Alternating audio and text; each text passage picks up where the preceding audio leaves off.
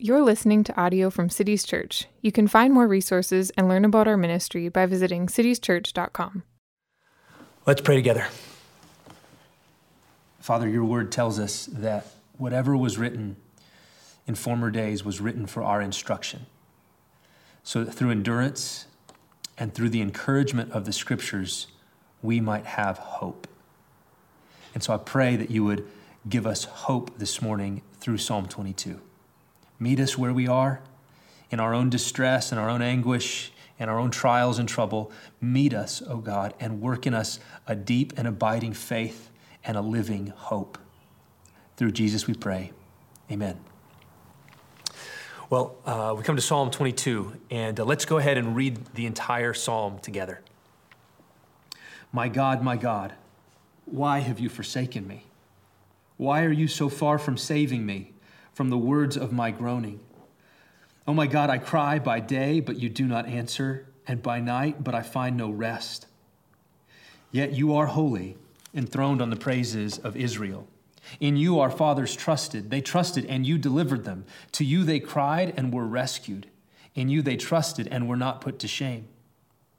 But I am a worm and not a man, scorned by mankind and despised by the people. All who see me mock me. They make mouths at me. They wag their heads. He trusts in the Lord. Let him deliver him. Let him rescue him, for he delights in him. Yet you are he who took me from the womb. You made me trust you at my mother's breasts. On you was I cast from my birth, and from my mother's womb you have been my God. Be not far from me, for trouble is near, and there's none to help. Many bulls encompass me. Strong bulls of Bashan surround me. They open wide their mouths at me like a ravening and roaring lion. I am poured out like water, and all my bones are out of joint. My heart is like wax, it's melted within my breast. My strength is dried up like a potsherd, and my tongue sticks to my jaws. You lay me in the dust of death. For dogs encompass me, a company of evildoers encircles me. They've pierced my hands and feet.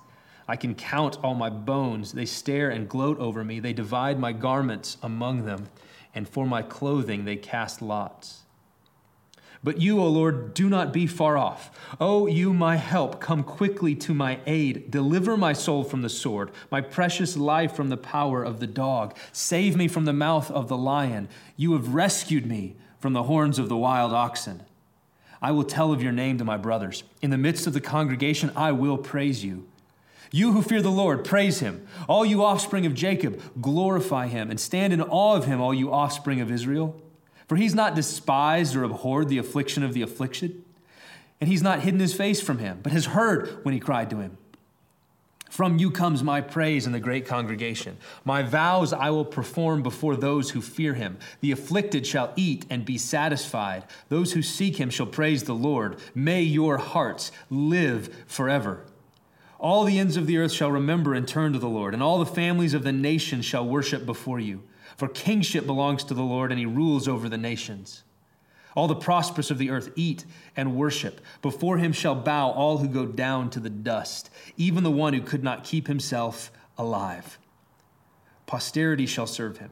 It shall be told of the Lord to the coming generation. They shall come and proclaim his righteousness to a people yet unborn, that he has done it. Now, there are places in the Old Testament where it's hard to find Jesus. It takes work to figure out if this is about Jesus, how is it about Jesus? Psalm 22 is not one of them.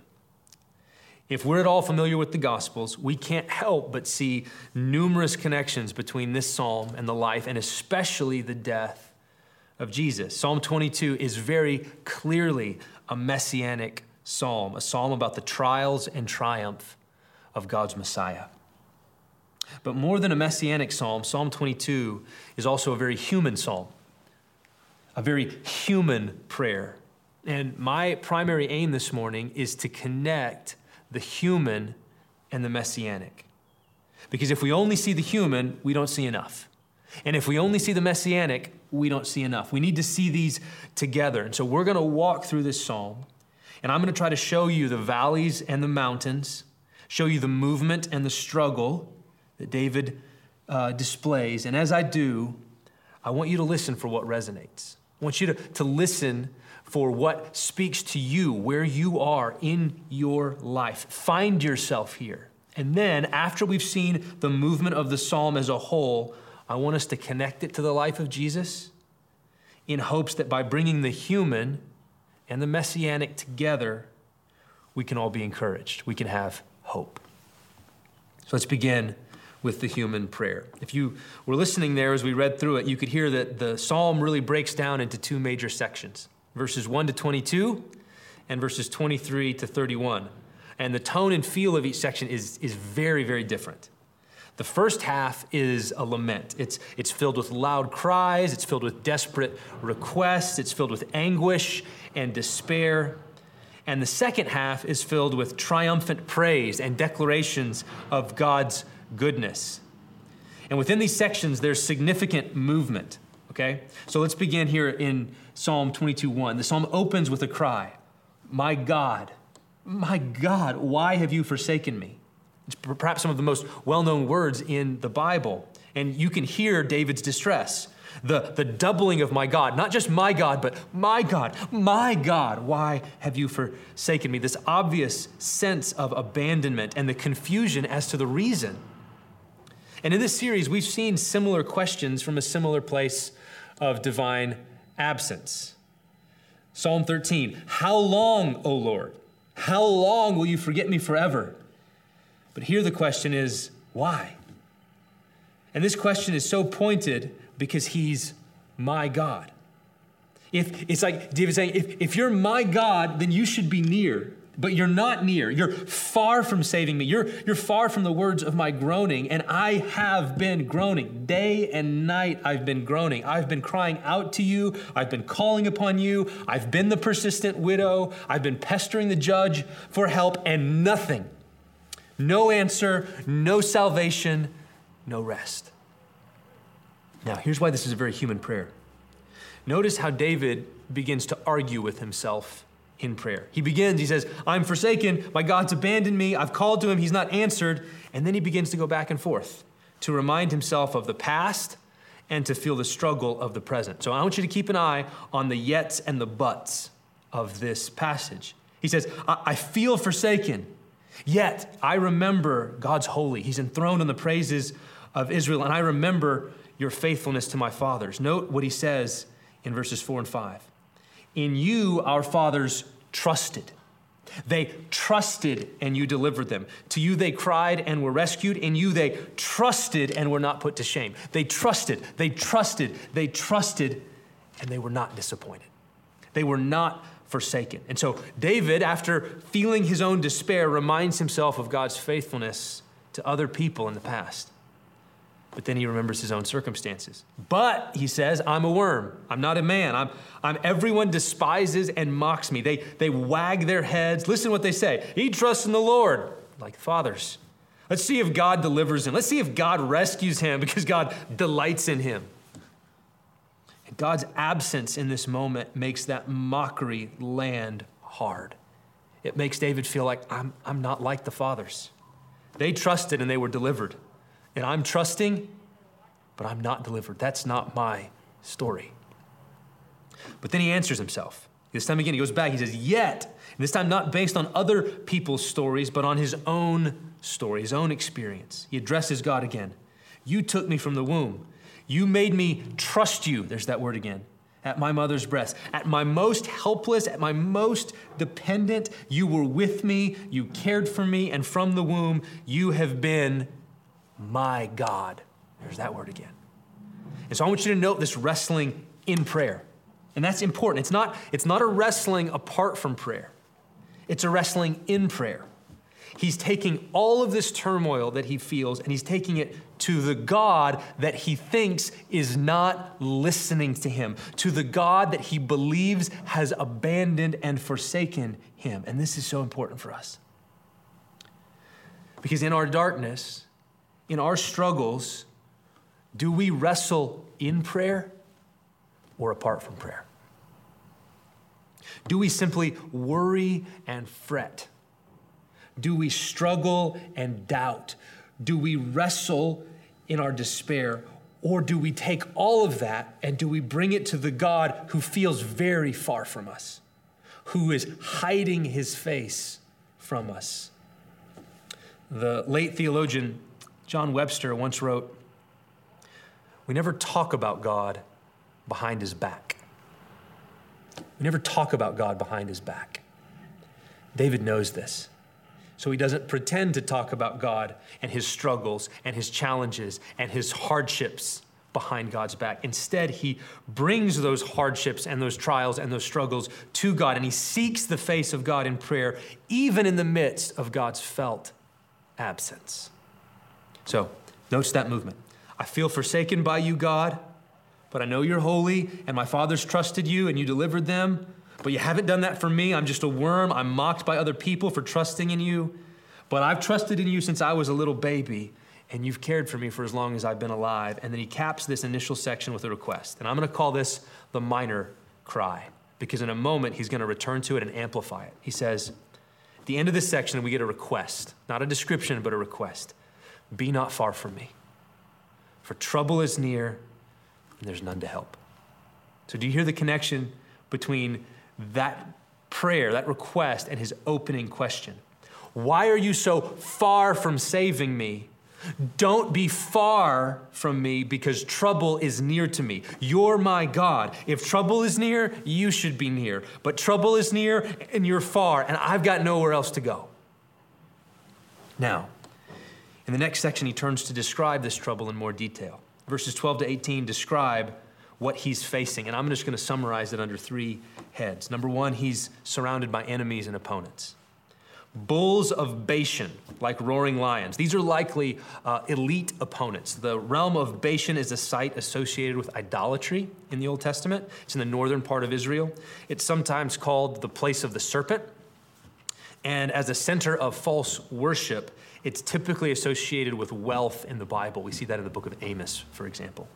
So these are probably prominent and prosperous opponents. And he's surrounded by them, by these bulls of Bashan. But not just prominent, he's also surrounded, he says, by dogs. And these likely refer to something like lower class enemies, by, by the rabble, by the mob, maybe the ones being led by the bulls of Bashan. So he's surrounded by enemies. And these enemies, second, are threatening harm to him. They're, they're ravenous, they're ready to pounce, they're ready to devour. These enemies are gloating, mocking, and they're helping themselves to his stuff. And then, third, the effect of this internally. This is a big part of the, the struggle for David. It's not just the external enemies, but it's God's absence, which leads him to feel like he's coming apart. He's, he's poured out. His strength is gone. It's just dried up like a potsherd, like a, like a piece of clay in the sun. His, his courage, David's pretty courageous. David is known for his courage. Think about Goliath. David's courage is gone. It's just gone. It's failed him. His heart is like wax. It's not strong heart, it's a wax heart that's just melted away. He's thirsty, he's desperate, he's hungry, his bones are poking out of his skin. He's practically dead. He's in the dust of death, and he's surrounded by enemies who hate him. That's the trouble that's near. And so this minor cry at the end of describing the trouble becomes amplified as a major cry. Listen to it in verses 19 to 21. Yahweh, don't be far off. Come quickly to my aid. Deliver me, save me. And then he highlights again all of those enemies. Save me from the power of the dog and the mouth of the lion and the horns of the oxen. It's the amplified version of what he cried out in verse 11. But this major cry has something profound that happens right in the middle of it. Did you listen to it? He says, Deliver me, my soul, from the power of the sword, my precious life from the power of the dog. Save me from the mouth of the lion. Now, those are imperatives, those are requests. He's saying to God, Do it. But at the end of that verse, notice the change. He says, You have rescued me from the horns of the wild oxen. It turns into a statement, a declaration. This is the turn in the psalm, this is the hinge. And perhaps that's just how it happened, right? David's praying in the midst of his cries for help. God just breaks in. David's like, Deliver me, save me, you rescued me. It just happened just like that. But the important thing is, is that from here on, everything's different. Now, David wants to tell everyone about what God has done for him. He says, I'll tell of your name to my brothers. In the midst of the congregation, I will praise you. Notice he's no longer surrounded by enemies, by bulls and lions and dogs. He's surrounded by brothers. And he has a word for them about his God, my God. Do you fear the Lord? Then praise him. Are you the seed of Jacob? Then glorify him. Are you, you the offspring of Israel? Stand in awe of him. Why? Because God has not despised the affliction of the afflicted. Verse 24. He hasn't hidden his face permanently. But when the afflicted, that's David, has cried to him, God heard me and he answered me. And then he turns to God again.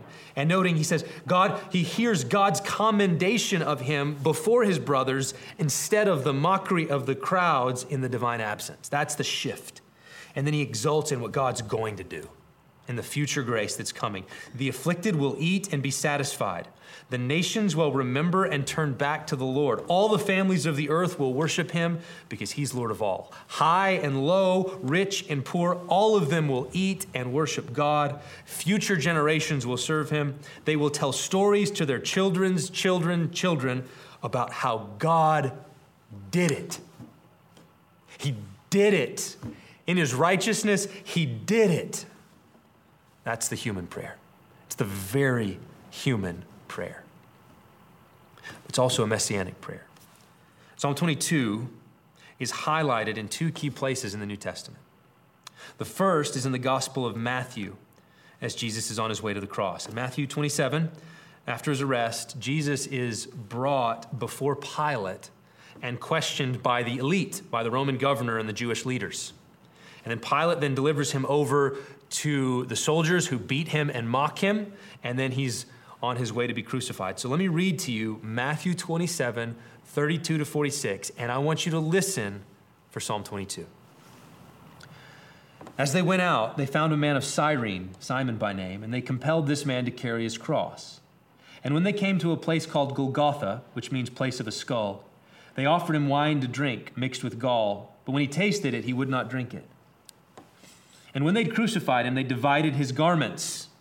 Psalm 22, 18. Among them by casting lots. Then they sat down and kept watch over him there.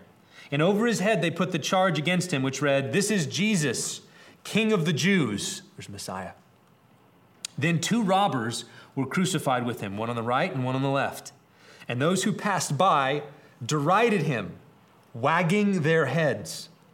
Psalm 22, verse 7 and saying, You who would destroy the temple and rebuild it in three days, save yourself. If you're the Son of God, come down from the cross. And so also the chief priests with the scribes and the elders, these are the bulls of Bashan, mocked him, saying, He saved others, he cannot save himself. He's the king of Israel. Let him come down from the cross, and we'll believe in him. He trusts God. He trusts in God. Let God deliver him now if he desires him. That's almost a verbatim quotation from Psalm 22 8. For he said, I am the Son of God. And the robbers who were crucified with him also reviled him in the same way. There's the dogs encircling him. Now, from the sixth hour, there was darkness over all the land until the ninth hour. And about the ninth hour, Jesus cried out with a loud voice, saying, Eli, Eli, lema sabachthani. That is, my God, my God, why have you forsaken me? And this means that we ought to see layers in Jesus' quotation of Psalm 22, verse 1. On the one hand, it is the cry of dereliction, the cry of abandonment. Jesus is the Son of David, the King of Israel, the messianic ruler, the perfect human being. And here in this moment, God doesn't deliver him he turns him over to the dogs, to the lions, to the bulls of Bashan, which doesn't simply include the thieves and the soldiers and the priests and the scribes, but also probably in this, at this moment includes the dark rulers, the powers, the, the archons, the demons who surround and are mocking and jeering as the Son of God goes to the cross. So God here has abandoned his Messiah. He's the, the God man. He's hidden his face from him as the powers of darkness unleash their worst. But Jesus' quotation of Psalm 22 is more than a cry of abandonment, It's a cry of faith. Jesus sees the wagging heads. He sees the divided garments. He sees the pierced hands and the feet. He hears the mockery and the scorn, and he connects the dots. And he connects the dots because he planned the dots. Jesus knows what psalm he's in, and he knows how this song ends. He knows where this story is going. And so his cry, My God, my God, why have you forsaken me, expresses both where he is in the story right then and his faith in where this story is going in about three days. There will be deliverance, there will be worship. All of the nations will return to the Lord. Generations will remember what God is doing in this moment. They will say, The Lord in his righteousness has done it. Now, final thing. Let's connect that very human prayer and this very messianic prayer by looking at the other place in the New Testament where Psalm 22 is prominent. It's in Hebrews chapter 2. And in this chapter, the biblical author is arguing that Jesus fulfills Psalm 8.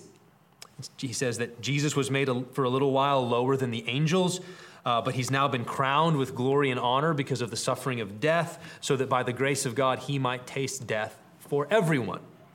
And then here's what he picks up in Hebrews 2 10 to 18. Again, listen for Psalm 22. For it was fitting that he, for whom and by whom all things exist, that's God, in bringing many sons to glory, that's us, should make the founder of their salvation perfect through suffering. For he who sanctifies, that's Jesus, and those who are sanctified, that's us, all have one source. That's why he's not ashamed to call them brothers, saying, I will tell of your name to my brothers. In the midst of the congregation, I will sing your praise. That's Psalm 22, verse 22. And again, I will put my trust in him. And again, behold, I and the children God has given me. Now listen to the explanation. Since therefore the children, that's us, share in flesh and blood, we're human. We're very, very human. Since we're human, he himself likewise partook of the same things, that through death he might destroy the one who has the power of death, that is the devil, and deliver all those who through fear of death were subject to lifelong slavery. For surely it's not angels that he helps, but who does he help? the offspring of Abraham.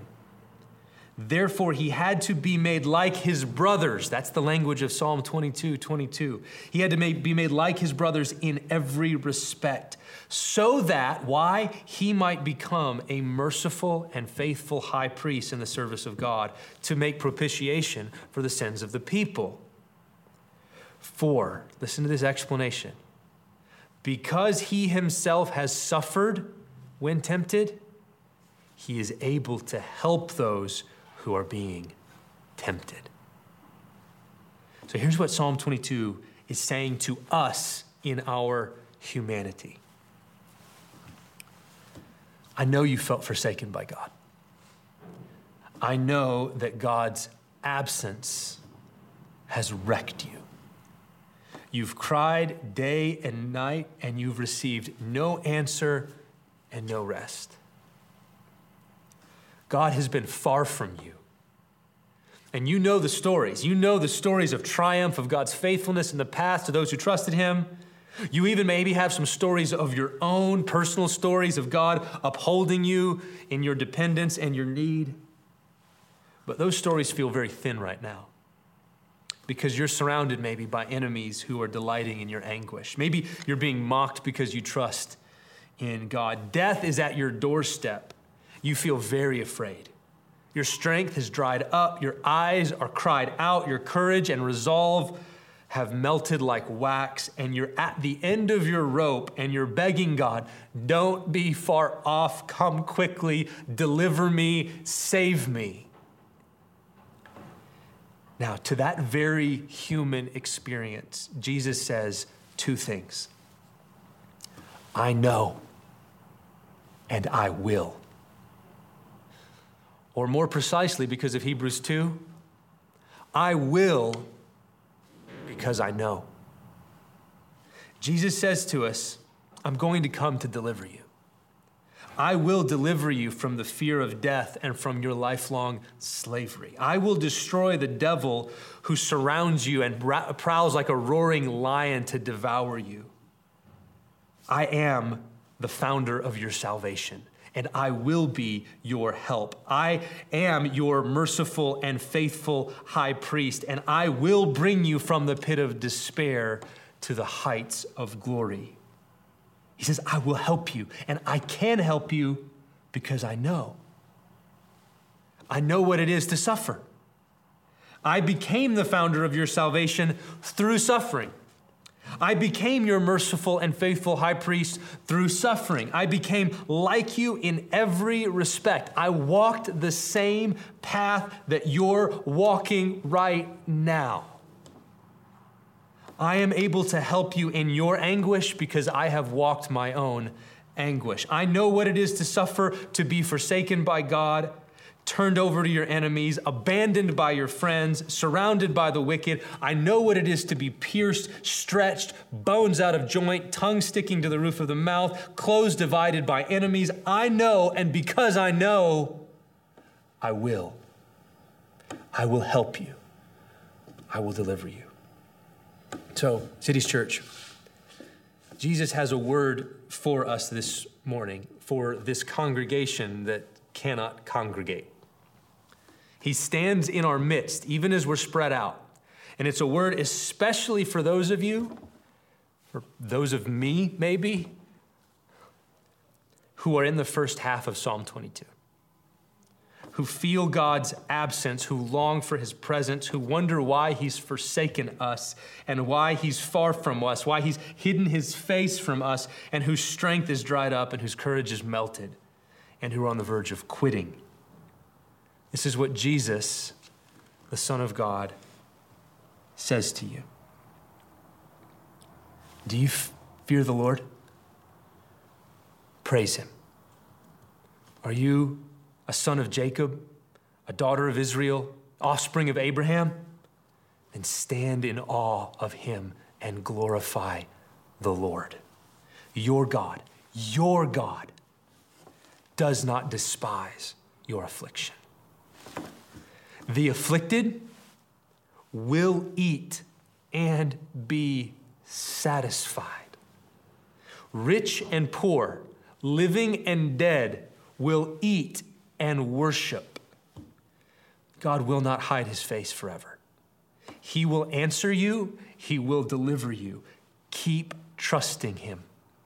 Like your fathers before you, like you've done in the past. Remember that this isn't just about you. Your story is a part of a larger story.